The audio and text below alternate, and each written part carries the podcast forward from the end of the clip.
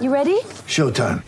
On May 3rd, summer starts with The Fall Guy. Let's do it later. Let's drink a spicy margarita. Make some bad decisions. Yes. Audiences are falling in love with the most entertaining film of the year. Fall guy. Fall guy. Fall guy. That's what the poster said. See Ryan Gosling and Emily Blunt in the movie critics say exists to make you happy. Trying to make it out? Nope. Because I don't either. It's not what I'm into right now. What are you into? Talking. Yeah. The Fall Guy. Only in theaters May 3rd. Rated PG-13. Get ready for the greatest roast of all time the Roast of Tom Brady, a Netflix live event happening May 5th. Hosted by Kevin Hart, the seven time world champion gets his cleats held to the fire by famous friends and frenemies on an unforgettable night where everything is fair game. Tune in on May 5th at 5 p.m. Pacific time for the Roast of Tom Brady, live only on Netflix.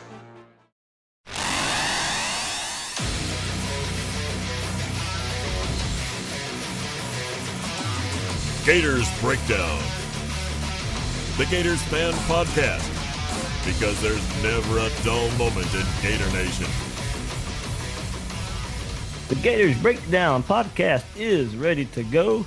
I'm your host, David Waters, and you can find me on Twitter at GatorDave underscore SEC. Their 2018 final rankings are out. Way too early 2019 rankings are also out. And recruiting is in full swing for the Gators. And to break it all down with me is Will Miles. You can find him on Twitter at Will Miles SEC and his site readandreaction.com. Will you join me the day after Clemson destroys Alabama in the national championship game, uh, last game of the season for the uh, 2018 season. We'll get into uh, where the Gators are and and, and uh, the highly ranked Gators, uh, but uh, that was a complete butt whooping, plain and simple.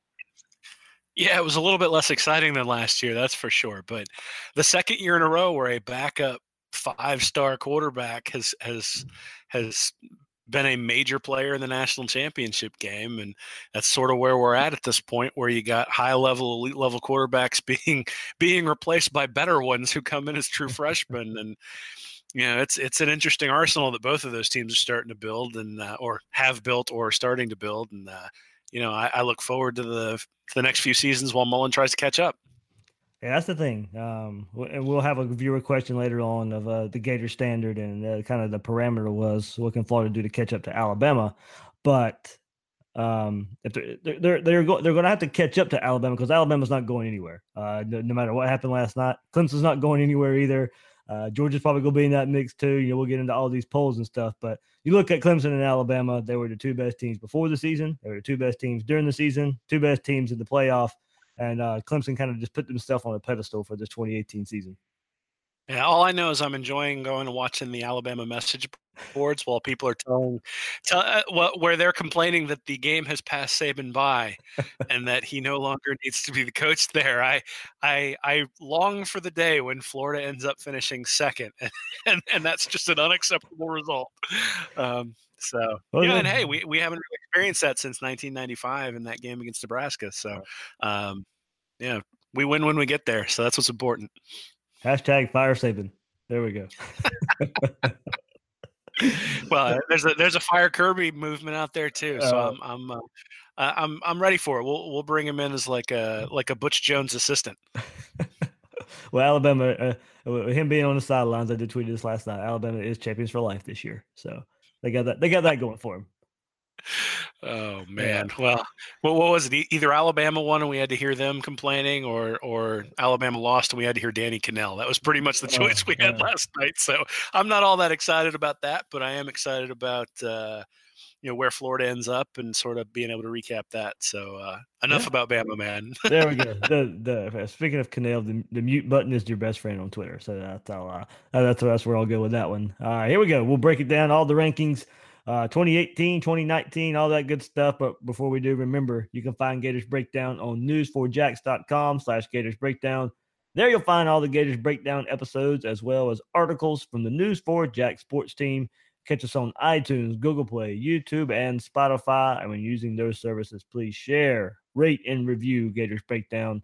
And on social media, follow follow us uh, on Twitter and Facebook at Gators breakdown. So, will the final rankings for the 2018 season have been released after a 10 and 3 season in Dan Mullen's first season for the Gators? And uh, he gets the Gators up to sixth in the final coaches poll of 2018, one spot behind Notre Dame, and in front of LSU at seven, and in front of Georgia at eight. Uh, first time uh, in the top 10 in the coaches poll since 2012 when the Gators finished 10th, and the highest ranking in the coaches poll since 2009 when the Gators finished third. Uh, also released on Tuesday, the Gators ranked seventh in the final AP poll, tied with Georgia and one spot behind LSU. Uh, this is the highest finish for the Gators in the AP poll since 2009 as well. Uh, and their first finish inside the top 10 since 2012 uh, when the Gators finished ninth. So uh, Mullen joined Galen Hall in 1985 as only uh, first year head coaches in Florida history to finish the season inside the top 10.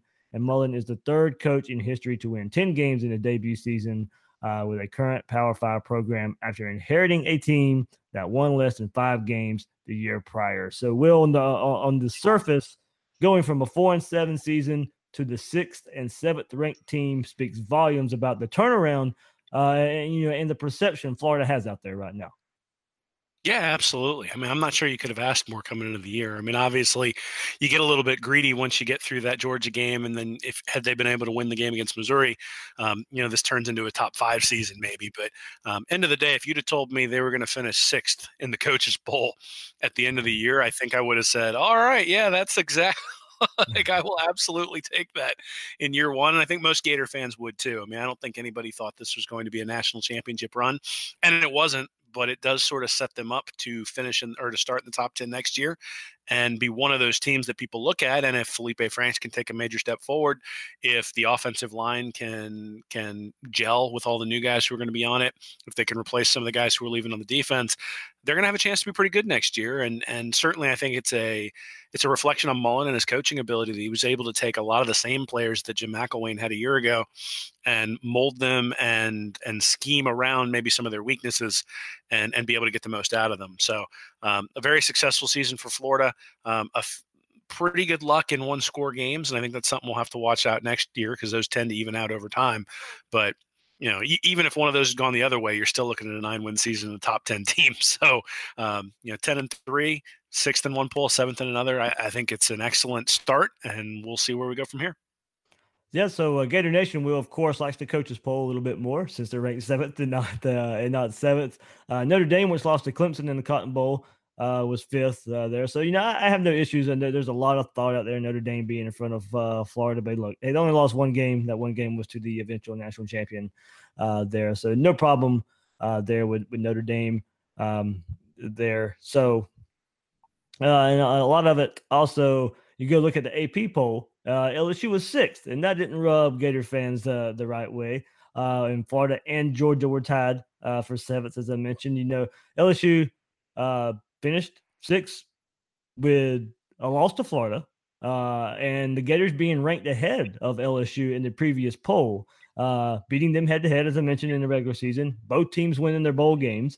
Uh, so, Will, I know it, it is splitting hairs kind of between Florida, Georgia, and LSU, uh, all have an argument of why one should be ahead of the others. But uh, I think LSU probably gets a little too much credit here for, for beating Central Florida, jumping up the way they did, five spots from the previous poll ahead of Florida. Uh, and with what Florida showed and with what LSU showed, uh, I saw very little reason why LSU should have jumped Florida in that regard. Yeah, I mean, I, I, guess you can make an argument for any of those teams, right? I mean, obviously LSU beat Georgia, Georgia beat Florida, Florida beat LSU, and even Kentucky. If you wanted to throw them in there, I think at twelfth, um, you know, I think they have an argument to be up amongst those four as well, just based on the way they played um, in in their SEC season and and how they finished off the bowl game.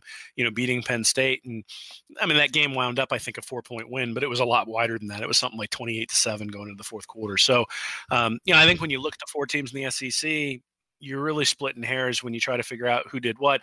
I will say that one of Georgia's losses came to Alabama.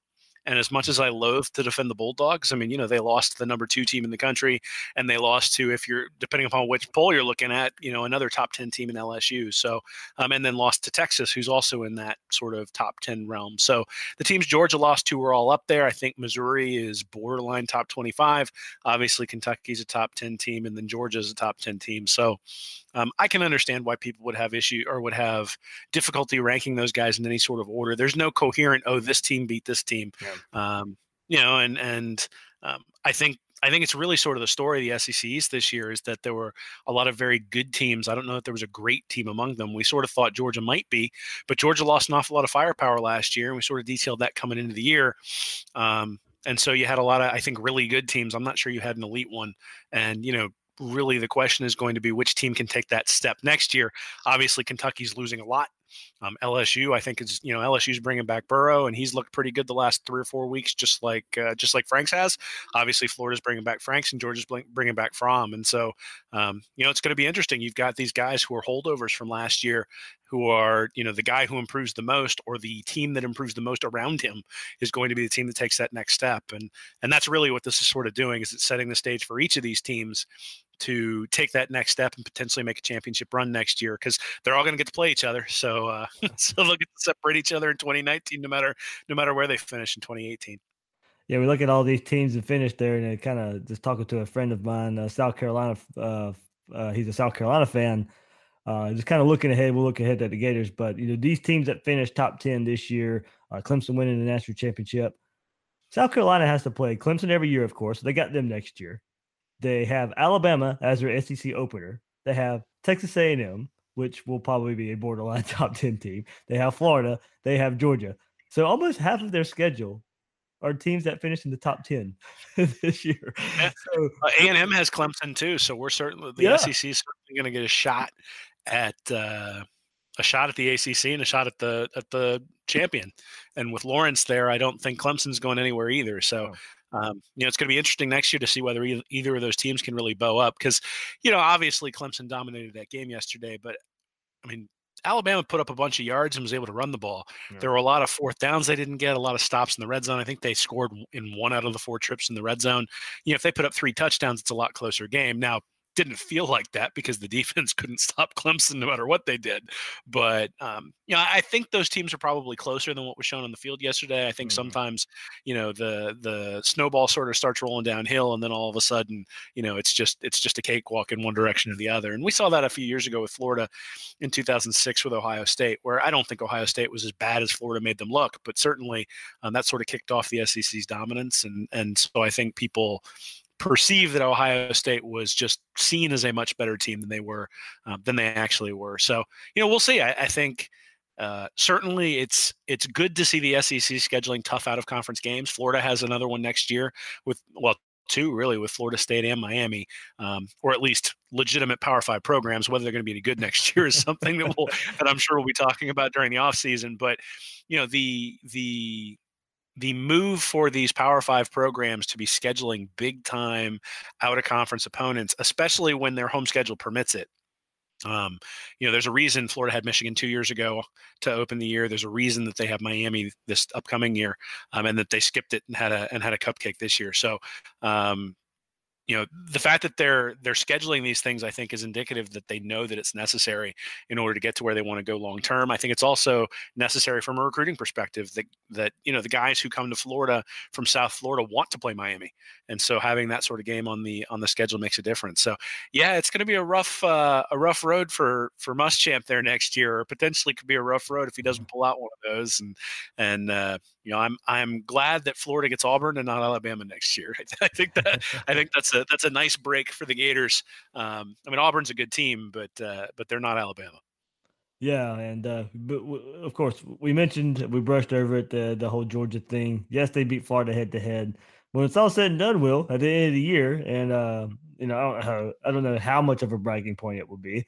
Uh, but yeah, tied for seventh in one poll and ranked ahead of Georgia in another. So yeah, we may not have beat them head to head, but uh, we can claim some small victory that uh, when it was when, the 2018 season was over, uh, that uh, Florida is ranked ahead of Georgia. And, and I'm kind of like you, yet they had to play Alabama, and let's not forget in an extra game. So they had an extra game to, to lose, and you know Florida was in Atlanta somehow. They probably would have lost that game as well, but they didn't. And Florida's ranked ahead of Georgia in one poll. So uh, um, we can we can rub it in their face a little bit.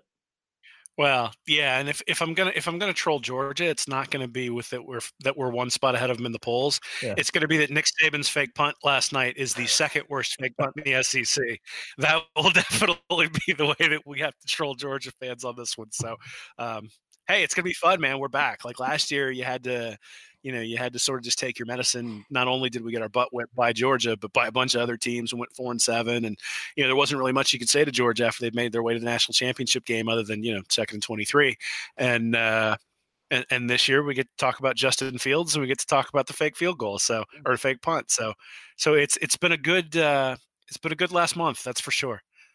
All right, so uh, we'll say goodbye to the 2018 season there, with uh, Gators being ranked in the top 10 official in, in, the official polls there, and of course, look ahead to the 2019 season. And some publications have released their way too early 2019 rankings. Uh, it seems like these come out as soon as uh, the the clocks go zero on the national championship game, and the Gators are firmly in the top 10 ESPN has the Gators ranked seventh and go on to say, quote, Florida's six victory improvement from 2017 was among the best in FBS, and Mullen's 10 victories were one more than what Meyer and Steve Spurrier won in their first seasons at Florida. Even more impressive, Mullen did it while squeezing everything possible out of quarterback Felipe Franks, who ranked 10th in the SEC in passing. How much will a second season under Mullen help him, end quote. So, Will, I'll include some of the other polls here in just a second. Uh, but, you know, one more, the, the popular ones people will see uh, will be the ESPN one because of the ESPN brand. And they have the Gators seventh behind the, the likes of uh, Clemson, Bama, Georgia, uh, Ohio State, Notre Dame, Oklahoma, uh, and then Florida. So, you know, all those teams were fighting for or in the college football playoff toward the end of the season. Uh, and then it's the Gators that are next on the list. And I think it says a lot that in year two under Mullen, that there is this thought that Florida can be mentioned with these teams and sets up an offseason where Florida will be in conversations to win the SEC East and go to Atlanta. Yeah, I think it clearly indicates that people still think Franks has room to grow, yep. that he's got physical tools, but that he's had limitations this year, and that with a full year um, in in Mullen's program, um, with all the experience that he got this year and the confidence that he got going in towards the end of the year and the way that he played, that he's still got an- another level to go. And if you take Felipe Frank's performance this year and take it up the same percentage that he improved from last year, you're going to have a guy who's in the running for the Heisman Trophy. Now, I think that's probably a little bit. Um, I think that's a little bit aggressive. Um, I, I, I, don't think I think it's a whole lot easier to improve from really really bad to to slightly above average than it is to go from slightly above average to elite. But, you know, to go from slightly above average to a solid, solid, you know, top 30 quarterback, all of a sudden now you've got a Florida offense that's putting up 40 points a game. And, um, you know, a team that's putting up 40 points a game can compete with anybody. So I think that's really sort of what this is saying is that people are recognizing that Mullen, just from the way he's able to scheme and the way he was able to take a group of players who who really didn't have a whole lot of confidence coming into the game or coming into the year and sort of turn them into a bunch, or, you know, a group who has a whole lot of confidence coming into next year. Um, you know, to be able to do that sort of sets them up to be able to make a run next year if they have an opportunity. I, I still think the vast majority of people are going to pick Georgia next year um, to win the East. I, I think Florida's still going to come in the underdog. I think that based on talent profiles, that's probably true. Um, but you know, I mean, I, I think with all the guys who have sort of left Georgia, um, that the the gap has expanded in terms of talent when you look at the recruiting class for Georgia this year versus Florida. But when you look at all the guys who've left, you know that gap is sort of closed. And so, um, you know, all of a sudden now coaching becomes more important as that talent gap closes further and further and further. And, you know, when we talk about recruiting, we're always talking about percentages, right? That a team that has a whole lot more talent, you know, maybe wins 60% of the time or 65% of the time or 70% of the time. Well, you know, that still means 30 or 35% of the time the team with less talent has a shot. And I think with Mullen on, on Florida's side, the fans and the experts really think that Florida's always going to have a shot. Well, breaking news here that we're going to be on breaking it uh, on Gators Breakdown. So uh, some people will listen to the podcast version, but uh, people out there listen to the live version. Jim Chaney is leaving Georgia and going to Tennessee as the offensive coordinator. So some coaching changes. Georgia will have to replace uh, their defensive coordinator Mel Tucker and now their offensive coordinator Jim Chaney. Uh, so we'll see what kind of happens there. I'm sure this probably wasn't too much of a surprise. I've kind of heard rumblings the last couple of days anyway that uh, that was uh, that, that, that that could happen. Uh, and there's some Georgia fans and lot. I have a lot of Georgia friends. Uh, not entirely too impressed with Chaney, but uh, I don't think they wanted to see him go, but uh, maybe improve a little bit. So there we go.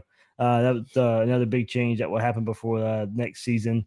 Uh, so, any thoughts there, Will? Of uh, hey, look, lose Justin Fields as well. So uh, a lot of a lot of changes for Georgia, uh, even though uh, they can you know, have the the talent that they've been stocking up the last couple seasons. Yeah, I mean, I, I wouldn't say that I'm I'm like ultra happy he's gone.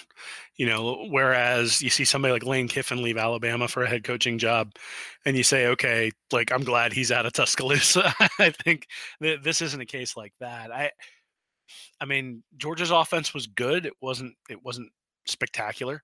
Um, really, Georgia, for the most part, if, I'd have to look at the numbers, but I'm pretty sure relied on their defense a lot of times, especially last year, um, to really sort of carry them through some of the lulls. You didn't see a whole lot of. Um, I mean, Fromm was very good last year, and this year he was about as good. So you didn't see a massive improvement for Fromm. Um, and then somebody has to be the scapegoat when you don't when you don't hit those goals. And when you come out when you look as bad as they did against texas and when you do some of the stupid things they did against alabama. So you know Chaney, i think i mean this is this is definitely a lateral move right to go as the offensive coordinator from georgia the offensive coordinator at tennessee. And so it's clearly not a performance like it's not like he's leaving for a better gig. It's not kingsbury leaving usc to be head coach of the arizona cardinals or anything. It's you know it's a lateral move and so you figure there had to be some unhappiness between between him and Kirby, and potentially between him and some of the offensive recruits. And and uh, you know, you wonder whether Justin Fields getting what less than three pass attempts a game, you know, whether that was Chaney's call or whether that was Kirby's call. And you know, this is always the this is one of the things I think is really impressive about Nick Saban is he brings in an unbelievable amount of talent, and very rarely do you hear them complain about it. I mean, I think the only time I can remember is Jalen Hurts talked a little bit before this year started, you know, that he hadn't really had a mm-hmm. chance to talk to Saban and, and stuff like that. But for the most part, these guys, you know, the running backs who are all five star guys get eight carries a game and you never really hear them complain. And, you know, sort of the unrest at Georgia, I think, is indicative of yes, Saban amasses an awful lot of talent, but there is skill to navigating keeping all of that talent happy and you know clearly Kirby has shown he's got some deficiencies on the on, the field, but uh, you know maybe this is sort of uh, uh, another knock on him that he has some issues with the personalities that he's bringing in. I mean, even though they're very very talented, it's hard to keep people like that happy if you're not giving them playing time, and maybe that's what we're seeing. Yeah, and the thing about this is, I know Tennessee fans may be excited about the, the, the Jim Chaney move to Tennessee, but you have that talent Georgia's had on that roster the last couple years. That's going to make some offensive coordinators look pretty good. So I'll be interested. Can he can he build and have success as a play caller at the same time? As you know, I don't think he'll have as much right away because, like I said, there's running backs Georgia's had, uh, and Fromm coming in and, and being a pretty good quarterback as well makes it look a whole lot easier than you know. Tennessee doesn't have that type of talent, so can he build and play call you know have play calls like he did at Georgia uh, at, at the same time instead of just already having uh, the the talent and, and the playmakers he had already when he got to Georgia. So let's get back to where uh, Florida is in these uh, way too early rankings here. I'll include a couple others here and and the reassertion that uh, the Gators will be highly thought of.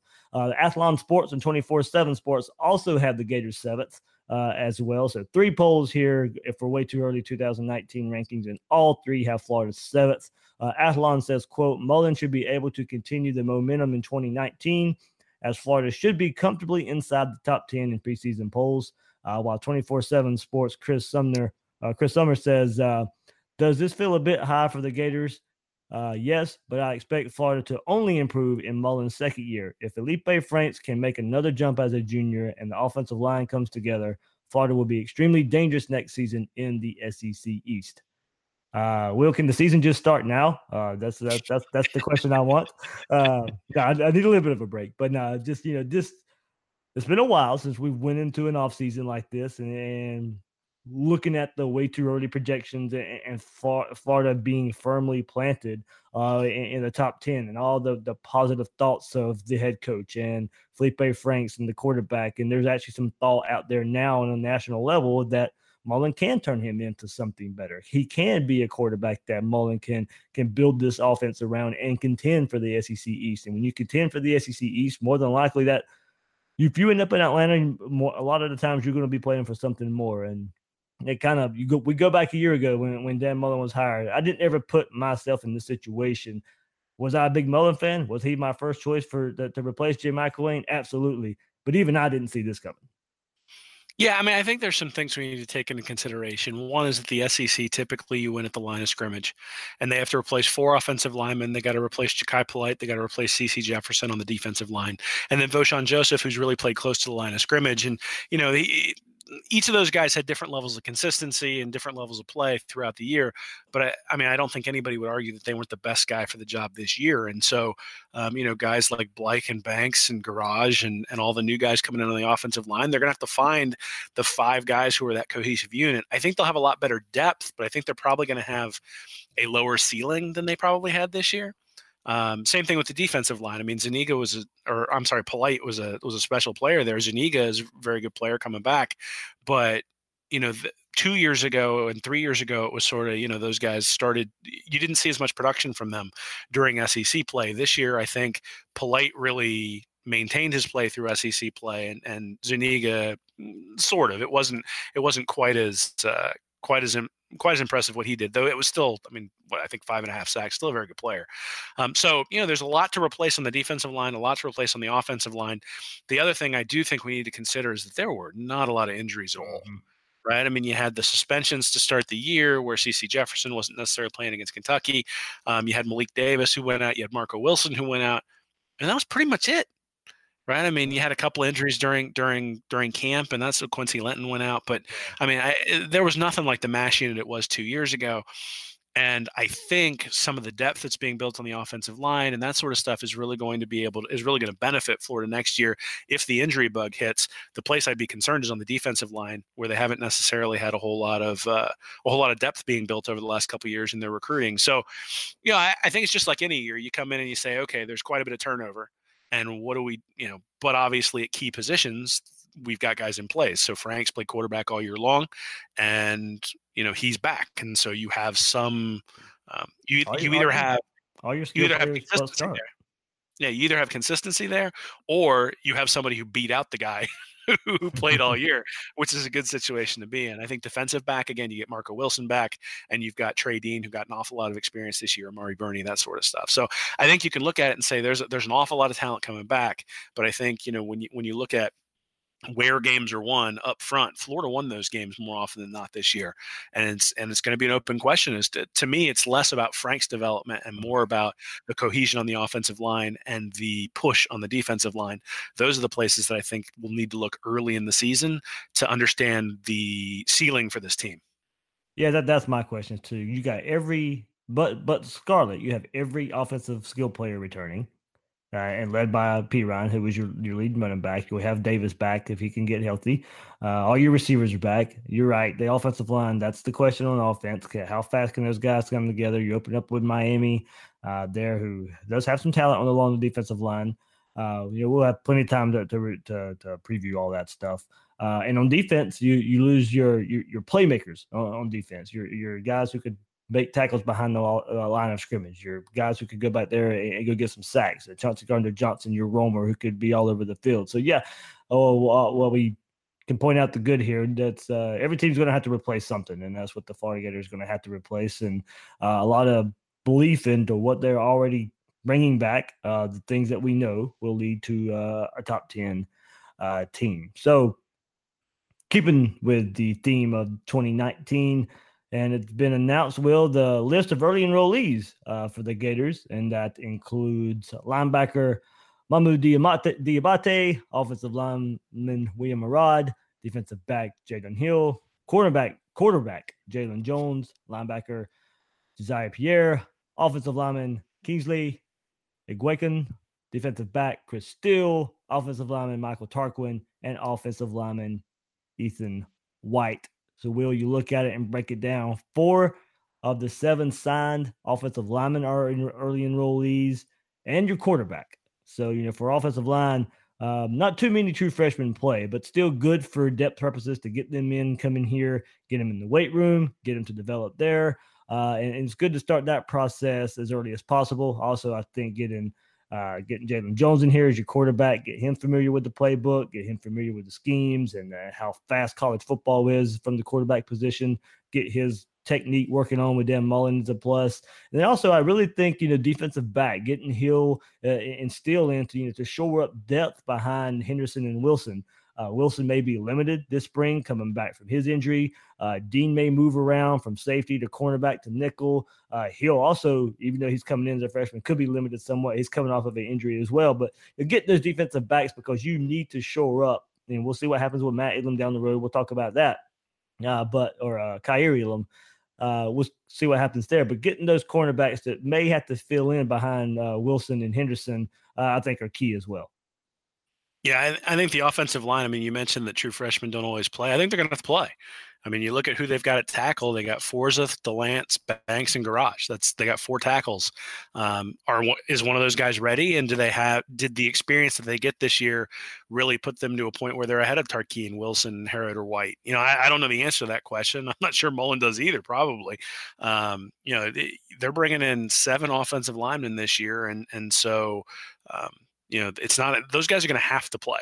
You get any injury at all, and they're going to have to play. And so um, it's it's going to be important. It's important that those guys are coming in early, that those guys are getting the kind of experience that they're going to get in the spring camp, the strength and conditioning, as you mentioned. Um, you know, just really sort of getting them immersed in the program, getting them used to being on campus. I mean, I remember the, when I first went to Florida and sort of the first couple of weeks and how discombobulated I was. I imagine just being there in the spring and figuring out where to buy your groceries and stuff is sort of you know an important part of of coming and to be able to do that during the spring camp rather than doing it while you're practicing for the fall and getting ready for the season, I think is an advantage for anybody. And yeah, obviously on, on the defensive backfield, I mean, you know, there are with Chauncey Gardner Johnson leaving, there are obviously some big shoes to fill. Um, certainly, I think the injury to Marco Wilson was a terrible thing, and you never wish that on somebody. But I do think that the time that Trey Dean got is going to really pay off for Florida down the road. Um, you know, it almost looked like they were think that Amari Burney may end up moving into linebacker, and if he does that, I think he might be really good at it but if he does that, then um, you know they're going to need Steele to come in immediately, and that's one of the nice things about some uh, recruit the quality of Steele. I mean, he's one of those guys who you do think can come in and contribute right away and and play on the outside and and be a lockdown guy, um, at least at least you know maybe on the second receiver for the for the opposition. So um, yeah, it's great to see these guys coming in early, especially on the offensive line. I mean, that's the area where I would have said, okay, um, that's where it's important. That and the defensive line. So um, you know that's the place where maybe it's missing a little bit. And You'd, you'd like to see um, you'd like to see more people coming in there. But you know, I think I think that's an area where Mullen is clearly going to put an emphasis on finishing out the class in in February. I would expect to see a defensive lineman or two sign there, and uh, you know they'll just have to get up to speed really quickly in the fall. Uh, Will, so this week, uh, your article you know, that you released on Read and Reaction, uh, pretty much uh, you know, we kind of go see where recruiting stands um, when we're um, coming up for this 2019 season. So we're kind of done with the rankings, done with uh, where Florida's be looking at uh, where they'll be ranked in 2019, and we're counting now these early enrollees and kind of where we stand with recruiting moving forward. And Will, your latest article, you answered a question that many of our listeners have out there. I've gotten it, you've gotten it. Uh, and the question is how many players can Florida take in this class and kind of how it all goes about and how it all happens. And it's becoming a little more clear with the with the latest commits and signees and, and early enrollees. And, and to add this kind of sad breaking news also on Tuesday uh, that went out not too long before we recorded, Florida redshirt freshman linebacker Nick, Nick, Smith will be forced to give up football due to a medical condition uh, that he announced uh, via his Twitter on Tuesday. Uh, Smith appeared in just one game uh, in his two years at Florida and the season opener this past year. Uh, he'll have to call it a career due to a quote neck, neck injury uh, that could have caused permanent paralysis if not found. So Smith will take a medical hardship and no longer factor into Florida's scholarship math for the 2019 season. Will, it's tough to see news like this, and uh, we've seen it a good bit at, at Florida recently in the last couple seasons. Yeah, I mean, you know, just just really our best wishes out to out to Nick Smith, and certainly thank him for the time he put into the program. I mean, whether he was on the field or not, he was participating in the culture that Mullen's been building and and been uh, and been working his butt off, I'm sure. And so, you know, we're sad to see that he's not going to be a part of the team out there on the field, but but certainly he's going to be a Gator for the rest of his life, and and we we wish him the best, and also, um, you know, just are really thankful that that we didn't find this out because of a hit on the field that he found it out through whatever physical they were doing or whatever sort of a, whatever sort of testing he was having done. So um, you know our best wishes to him and, and hopefully he uh, he finds a place in the game or or is able to use the degree that he gets at Florida to do something great. So um, you know, be, best wishes to him. Um, but yeah, you, you mentioned the the guys. You know, we had James Robinson who who had uh, who had health issues. We had Randy Russell who had health issues. I mean, that happens, right? You get attrition in in classes, which is one of the reasons why I wrote the article that I did because you know you're allowed to sign 25 guys a year which means you should have 100 guys over a four year period you start adding in red shirts it's like all right how do you only have 85 scholarships? And and this type of thing is how that happens is that you know not necessarily this sometimes guys transfer because they want to play more sometimes guys transfer um, because of whatever you know because of hardships and things like that sometimes they leave the program because of some sort of uh, some sort of police issue or something like that. Um, we saw that with Justin Watkins last year. So, so what ends up happening is, I mean, there's really two rules when you look at when you look at recruiting. The first is you can have 25 signees a year, and you can do some fancy accounting with that. So, if I signed 20 people last year, and I have five early enrollees, I can really you know, I can sign 30 this year because I can count back five of those. Now, the SEC caps that because they only allow you to sign 28 letters of intent a year. But what it does mean is you could sign 28, bring in two transfers, and have 30 people come in and join your team. Um, you just have to have the 80. You have to have scholarships available to do that. So you're only allowed to have 85 scholarship players, which is why you always see them sort of at the end of spring camp. You know, hey, if there's a scholarship left over for that year, they'll award it to a walk on, and they sort of show that on Twitter and that sort of stuff. It's just because they came up a scholarship short, and so they can give out that scholarship to somebody who's earned it. Um, so if you look at where Florida stands right now they have 61 returning scholarship players um, as of as of this moment. When you when you take Smith out of the equation, they've got 23 signees or 23 commits. Not all of them are signed, and so they're at 84 scholarships right now, which would make you think that they've only got one more guy they can sign. But that's not necessarily true because if there are if there are guys on the team, and I'm not going to speculate who it would be, but if there are guys on the team who decide they want to transfer, if there are guys who have graduated and decide they'll get more playing time if they transfer someplace else as a graduate transfer um, you know that opens up a scholarship, which means that Florida could sign one more um, when when that happens. And so I'm sure Mullen's going to be sitting down or has already sat down with players who have expressed unhappiness with their playing time or who or who want to transfer somewhere because they want to be closer to home or whatever the case might be. And he probably knows how exactly how many scholarships he's going to have based on the conversations with the players that he's had. So then the next thing you have to look at is how many um, how many signees are you allowed to have this year just based on the numbers and when you go back and look at it because they only signed 20 guys last year they had three transfers and then by the math i did they were allowed to count one early enrollee back to 2017 as well which means that they can they can count back three to 2018 in this 2019 class, which means they can sign five more guys. Is basically the long and short of it. They could sign a full class of 28.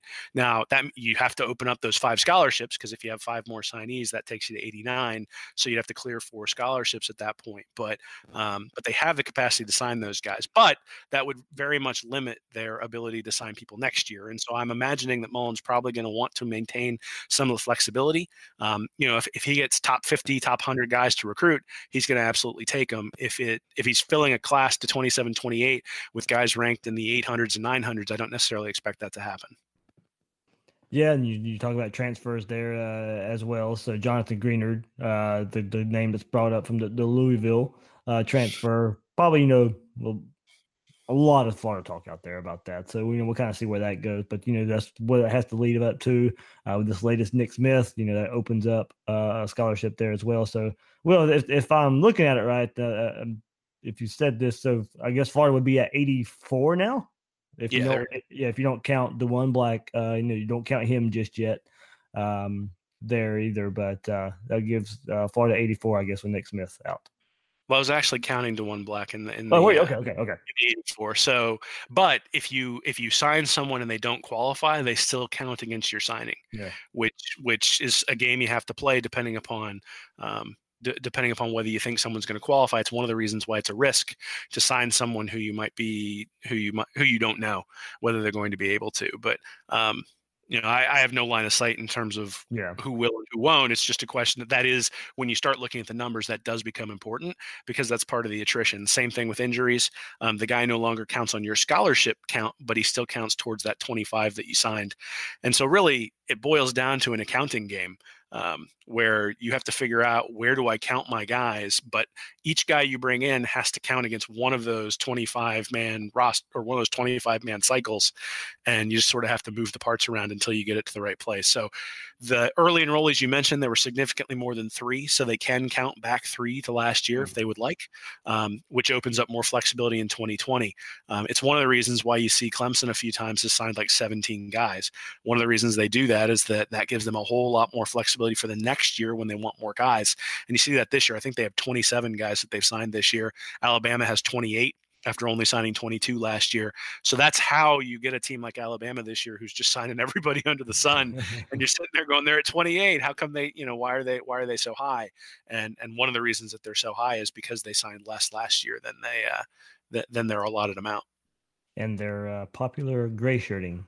well that too i mean you know and and it's amazing that guys keep going there for um, you know, again, I, I mentioned it, eight carries a game or whatever Najee Harris was getting, and and you know he's he's willing to put up with it based on the the perks that he gets for coming to Tuscaloosa. So, um, you know, it, it's it's an interesting machine that he's built there, and and you know whether that's sustainable or reproducible is really a, an interesting question. I think we might be exper- I, think we might be seeing whether it is up in Athens. Mm, that's true. Yeah, and uh, uh, I don't think it's going as smooth there. So for the time being, I guess we we can definitely say that. So well, let's take a look at this weekend. Uh, a visit's going to start taking place this weekend before we get to the uh, the viewer question that I kind of wanted to get to. Uh, guys, you know they hope uh, the Gators hope that they can get in this class and, and visiting this weekend.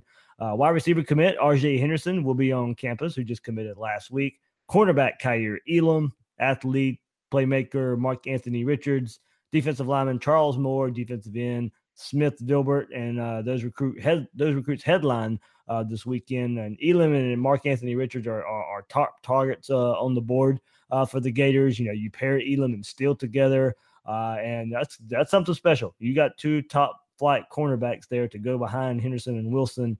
Uh, we, going into to this fall, both I would expect to get major playing time. Uh, if if you, if you compare Elam with Steele, so hopefully that's the case where Florida can can continue that DBU uh, tradition. Still looks to be a Florida Georgia battle. He I expect Elam to take every one of his visits. I don't think Florida could do anything really to shut it down this weekend. So that's going to go. He'll take all of his visits. He said he may make his decision uh, before the February signing day. Uh, but I do expect uh, Kaiir Elam to take all his visits here. Uh, Mark Anthony Richards, playmaker role uh, here. You know, the, I'm Will is kind of funny. I'm going to call it the playmaker role. I'm not calling it the Percy role anymore because it can't be duplicated. The it, I'm going to quit calling it that. It's just going to be called the playmaker role now. Uh, used to look to be a uh, Florida Auburn battle. Uh, this is the one the Gators may try and push for a commitment this weekend to, to get him uh, in, in the fold here. Uh, don't know if we'll hear about it or, or not, and uh, you know how silent commits go sometimes. But uh, I think this is one Florida may try and push for.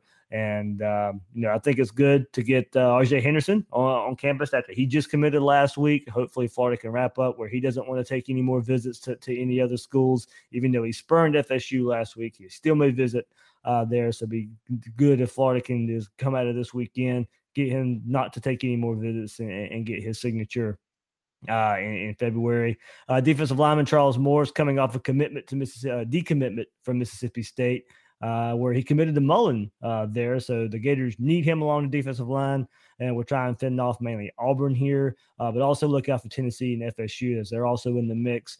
Uh, and also along the defensive line, Smith Vilbert coming in, coming in from New Jersey, three-star defensive end, where Penn State looks to be the team to beat. Uh, and also offensive lineman Ari Henry also visiting, but not sure if Florida will take another offensive lineman in this class with seven that they've already gotten, but they are going to bring in another offensive lineman for a visit. So uh, some big names here, Will, for the final push before February signing day. Yeah, I mean, we won't know where we stand after this weekend, but I think I think Florida will know where they stand after this weekend for a vast majority of it. And you know, you, you look at you look at the commitment of Henderson. I think that was a surprise to to me at least. Um, that wasn't something that we were necessarily expected. So hey, you know, really sort of being able to pull somebody away from Willie Taggart, pull somebody away from Florida State, a top you know 120 ranked receiver, I think is a big deal.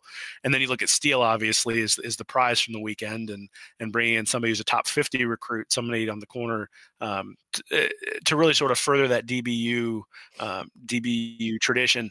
Um, and certainly, if they can add Elam to that, and then if they can add uh, add Mark Anthony Richards, then I, you know, at that point, you're really talking about a, a, recruiting classes getting into the top ten. I still think, I mean, you know, when you look at the top five teams, there's there's a pretty significant gap between mm-hmm. really the top three or four teams and everybody else. Uh, Bill's talked about this quite a bit on Twitter, where you know, really between seventh and twelfth, there's um, there's not a whole lot of differentiation, and that's kind of what we're going to see is that if Florida hits every hits on everybody, they'll go to the head of that class, and if they don't hit on everybody, they'll sort of be towards the back. So really, what you're looking at is seventh to twelfth nationally, probably fifth or sixth in the SEC.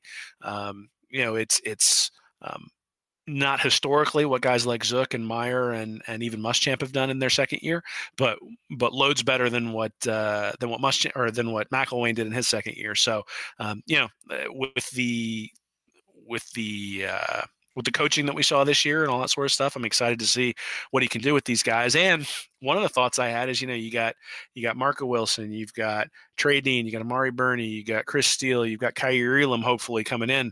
I mean, all of a sudden you're dealing with that problem we were talking about at Georgia, right? Where you've got mm-hmm. too many guys to go on the field at any one time.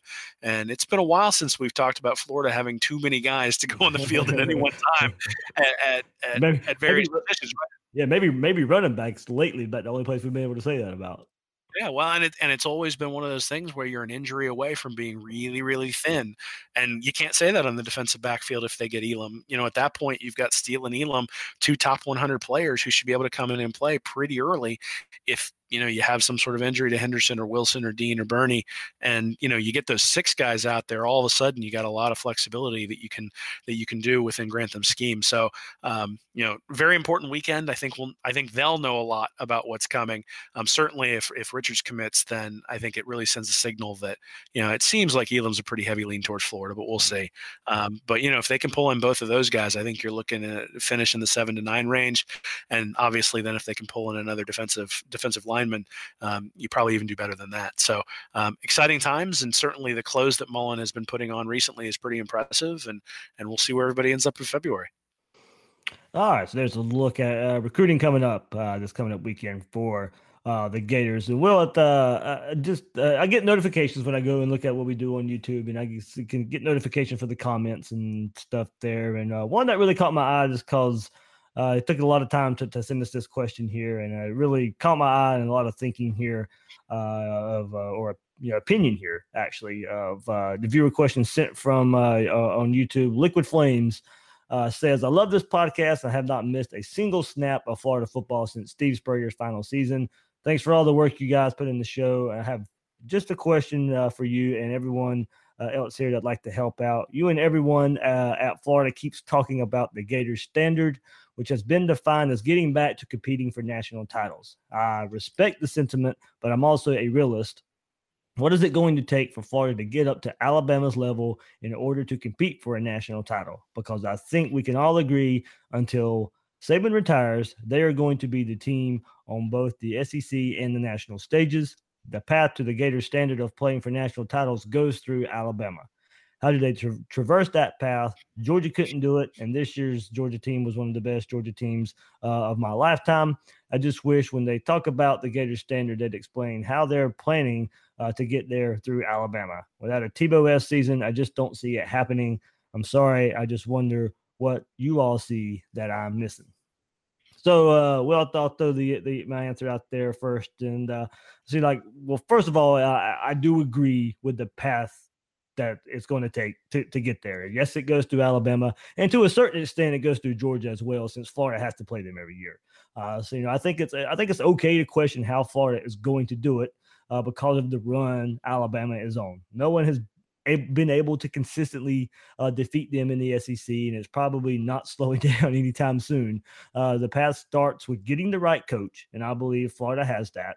Uh, we saw other coaches can can can get there, and yes, I know that was down and during a very down SEC East, but you know McElwain did get there, but we knew the limitations were, that were there and the reliances on, on some great defenses. So Mullen is already raising the overall talent level uh, in recruiting, and early signs say he's developing that talent as well as the talent that was already uh, on the roster. So you know now to to get back to the the quote you know Gator standard. You know, I hate to sound like we're we're beating a dead horse here, but you know, but raising the talent level to elite uh, because I believe that the coaching is Mullen and what we've seen uh, from his time at Mississippi State, from what he did in his first year at Florida. I believe he's the right coach to to, to get that done. And you know, if we can just get the the, the elite talent uh, to pair with it, and and uh, or you know, we see uh, uh, finding that great transcendent quarterback uh, that it that it takes, and we saw it uh, we've seen it time and time again. You know, in Oklahoma, what Clemson's been able to do with their quarterbacks.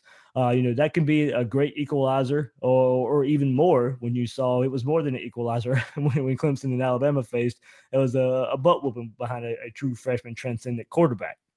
So, you know, now I don't think it has to come down to Saban retiring as long as you raise that talent level uh, to that point. Now, the thing is, those things may coincide. You know, how much longer does Saban have?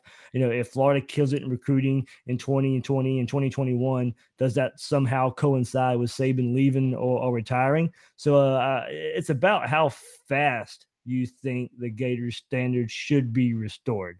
Uh, you have to be happy with 10 wins in, in year one. It's a great starting point. It's something to build off of and we're all excited for next season and, and things that could and if they could break the right way, you know, Florida's capable of, of, beating Georgia and winning the East. So then you get your shot in Atlanta, and that's probably against Alabama, and then we'll get to measure where Florida is against Alabama and that Bama machine. So you know, if we get to see that in year two, then it's uh, a pretty clear answer of how close we are to that Gator standard.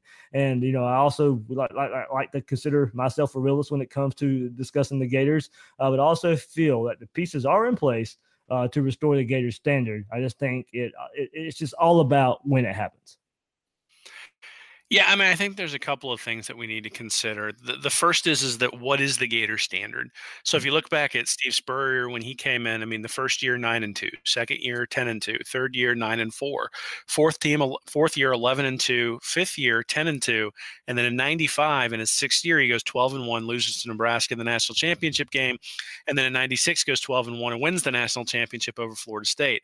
But if you look at the bowls that they were in, I mean, it's Sugar Bowl, Sugar Bowl, Sugar Bowl, Fiesta Bowl, Sugar Bowl, Orange Orange Bowl, Sugar Bowl. Like I think eight of the eleven years that Spurrier was there, they they were in one of those big time bowls. I think that if you look at if you look back historically at Florida since Spurrier took over, the Gator standard is you are competing for big time bowls that you're going to play big games against big time competition, and that there's going to be that electricity in the air every time you play, and that you absolutely demolish teams like Kentucky and South Carolina and Vanderbilt and those sorts of things. That's you know that that basically there's four games a year where you're like, all right, I'm nervous about this, and every other game you walk out there knowing you're going to win 55 55 to mm-hmm. seven was sort of the standard that that that Spurrier hit. And then if you go back and you look at Zook, obviously that fell off, goes eight and five, eight and five, eight and five, but built up the talent level to a point where when Urban Meyer took over, goes nine and three, 13 and one, wins the championship, nine and fourth, and 13 and one, wins the championship, and 13 and one. The only loss was to Alabama. So um, you know, I think Meyer sort of took. Um, uh, like I think Zook was sort of those first three years with maybe worse coaching on the field of of Spurrier's first three years because before Spurrier took over, they were going seven and five and six and six an awful lot. And if you look at it, you know, Zook takes over, they're going eight and five, but he's building up the talent level. Urban Meyer takes over. That first year goes nine and three. The second year they have that big jump. But really, in the post Spurrier transition, it's about a five year period. Um, and so if you look at it in that way, you say, okay, well they they went 10 and 4 under McElwain, 9 and 4 under McElwain, but then 4 and 7. And that 4 and 7 sort of coincides with that 2015 recruiting class that was what I think 23rd overall nationally. And now Mullen is starting to slowly build that talent, goes 10 and 3 his first year.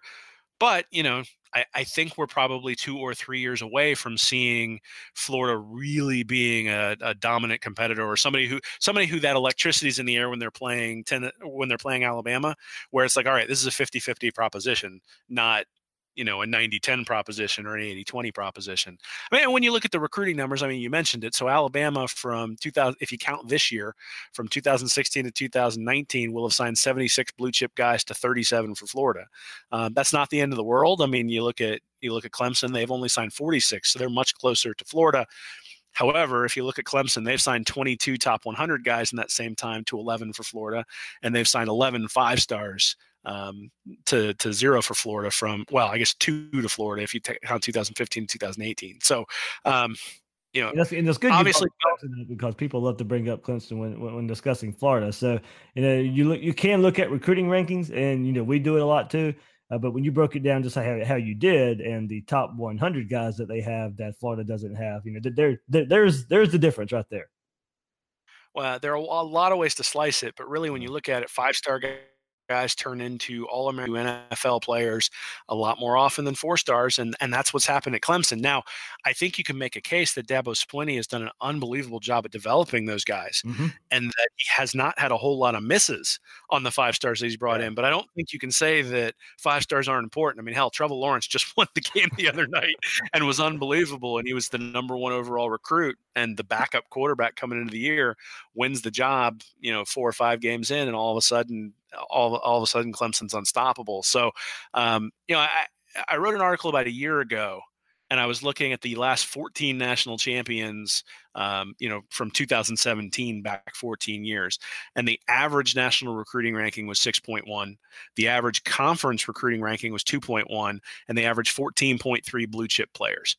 The absolute minimum was Auburn in 2010, and they had a 14.8 recruiting ranking. They were sixth in the conference. They had eight, they averaged eight eight and a half blue chip players over a four year period before the year they won the national championship. That profile kind of fits Florida when you look at mm-hmm. that. So is there a chance that they could win a title? Absolutely. But that Auburn team had Cam Newton, and they also went seven and zero oh in one score games. Mm. So it's a really rare occurrence that a team with a transcendent quarterback would be that fortunate in one score games and would be able to pull out games where, quite honestly, the talent differential was significantly stacked against them. I mean, the game that Newton brought them back against Alabama, I think, is probably, you know, what, a 5% proposition maybe that they win that game once they end up down. Yeah. And, but they were able to pull it out. They were able to win it and they're able to call themselves champions. So, I mean, if you really look at it, for the most part, the average if you look at average recruiting rankings in terms of who fit that bill, who was better than six, who had more blue chips, coming into this year, it was Ohio State, USC, Alabama, Florida State, Georgia, and Texas. So obviously, Florida State struggled, USC struggled, but the other four were all in the top 10. Um, and Clemson's not on that list because their average recruiting ranking is lower than that. And obviously, Clemson won the title. So, you know, you don't have to be top three but it, it obviously took Swinney a while to build that program too. And so I think you're probably looking at one or the other, right? Yeah. You're either looking at top three recruiting classes to get into that sort of four to five to six average. How long does that take you to go? Or really building up the program, bringing in some of those five star guys, making sure you hit. So, you know, they hit on Tajh Boyd, they hit on Deshaun Watson, and now they've hit on Trevor Lawrence. Basically, they had the Kelly Bryant experiment for a year, got demolished by Alabama last year, and said, screw it, we're going to bring in somebody better than Tua. and the thing was with Bryant, still led him to a playoff appearance. I mean, still got him, you know, it's sure. It's I mean, like, it's not like it was a completeness. So, but you know, I, I know I get the point. Yeah. And I don't want to diminish the fact that Clemson has not had top ten classes uh, consistently because because it's not um, it's not something that you should overlook, but I think it's something you shouldn't count on. So again, if we're talking probabilities, and if you're talking about who they have to play to get to the playoff, yeah. you know, the only team ranked ahead of them in the ACC from a recruiting standpoint is Florida State. And right now, Florida State is not scaring Clemson at all, based on based on how they've played and how they're recruiting. Because Florida State is bringing in recruiting classes worse than Clemson this year. Um, well, uh, before you, know, move on, the, what what I feel better about right here, and, and I was thinking about this last night, and going against you know your your in division rival and the gap, you know the gap between Florida and Georgia are when you look at how this season finished and where Florida will be ranked going the next season, is very neg- negligible right right now. People will pick Georgia, but Florida not so far behind. And you pick Clemson and you compare them against Florida State, there is a massive gap, and it's not even close. So you, you know you look at our main in-state rival in in another conference and compare them to what they have to face in their division every year to what Florida has to face. Uh, you kind of you kind of have to like that proposition right now. Oh, absolutely. I mean, you know, if you if you ask me, would I rather have Florida State situation or Florida situation? I'm going to take Florida any time. I, I, guess what I'm saying though is I do think we need to be patient. So last year in that same article, I basically said, "Hey, Texas is the team you need to look for, who's sort of the dark horse." They had very similar national recruiting rankings to Florida from 2015 to 2017, but then took a jump up to number three in 2018 in in uh, in Herman's transition class and all of a sudden was starting to push the boundaries of those recruiting averages. And Lincoln Riley's doing the same thing at Oklahoma. He's really starting to make some inroads, bringing some five star guys, and I think they're ranked fifth this year. So other teams are bringing in coaches, paying them big dollars in other conferences to get up there too.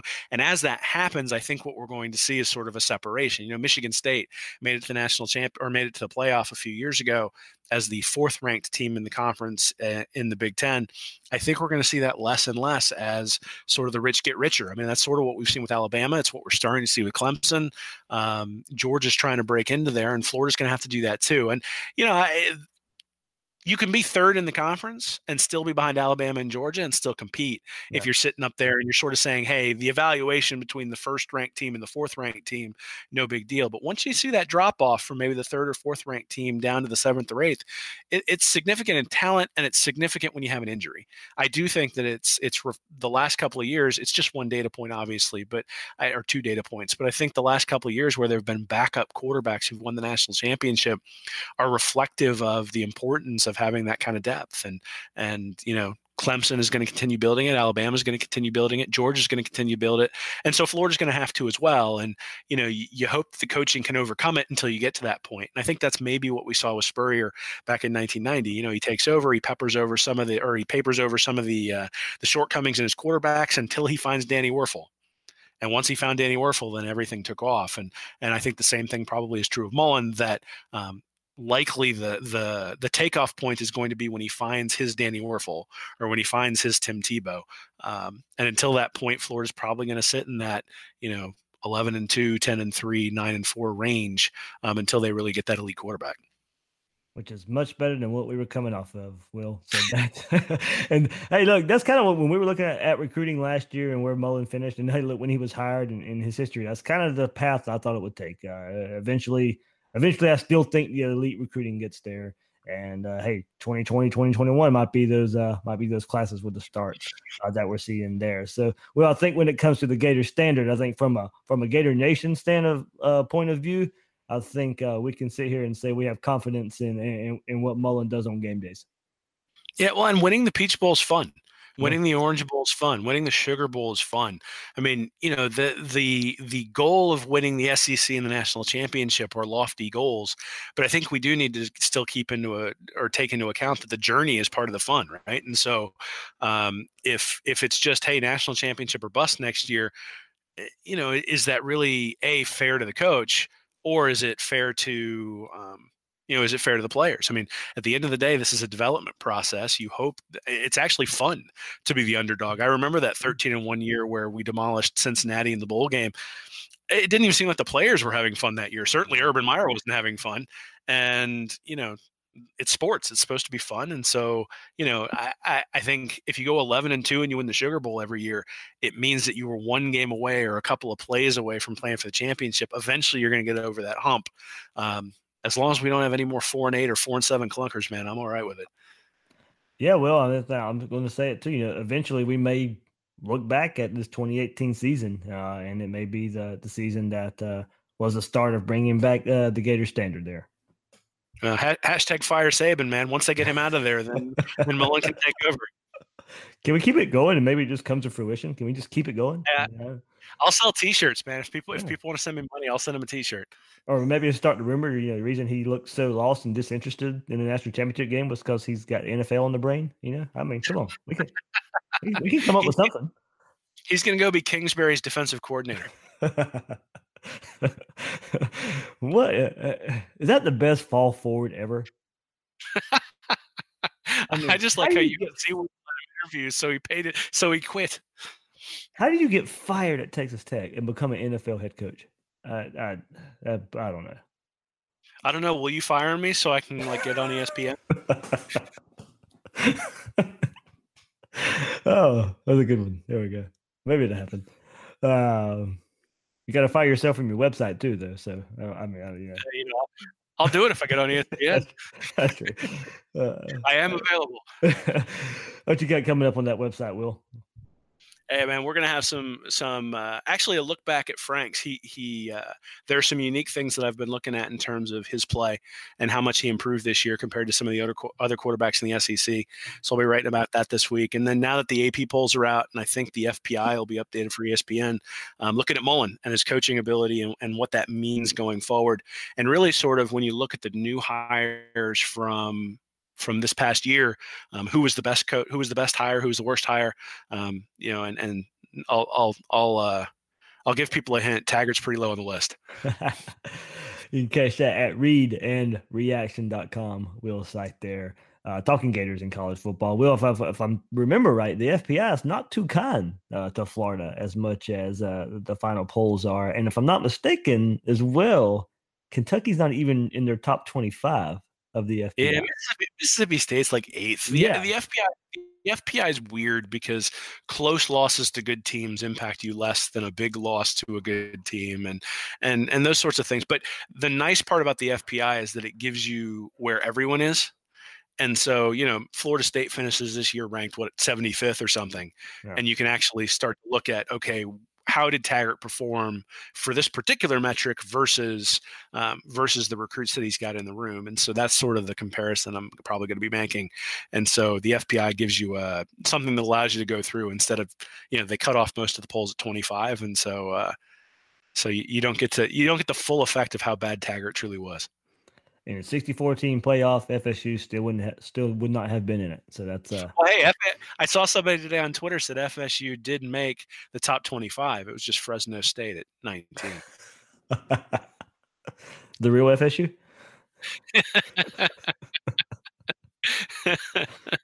Oh, man, it feels good to win again and make jokes. yeah, it doesn't get old, does it? Doesn't get old. No, it doesn't.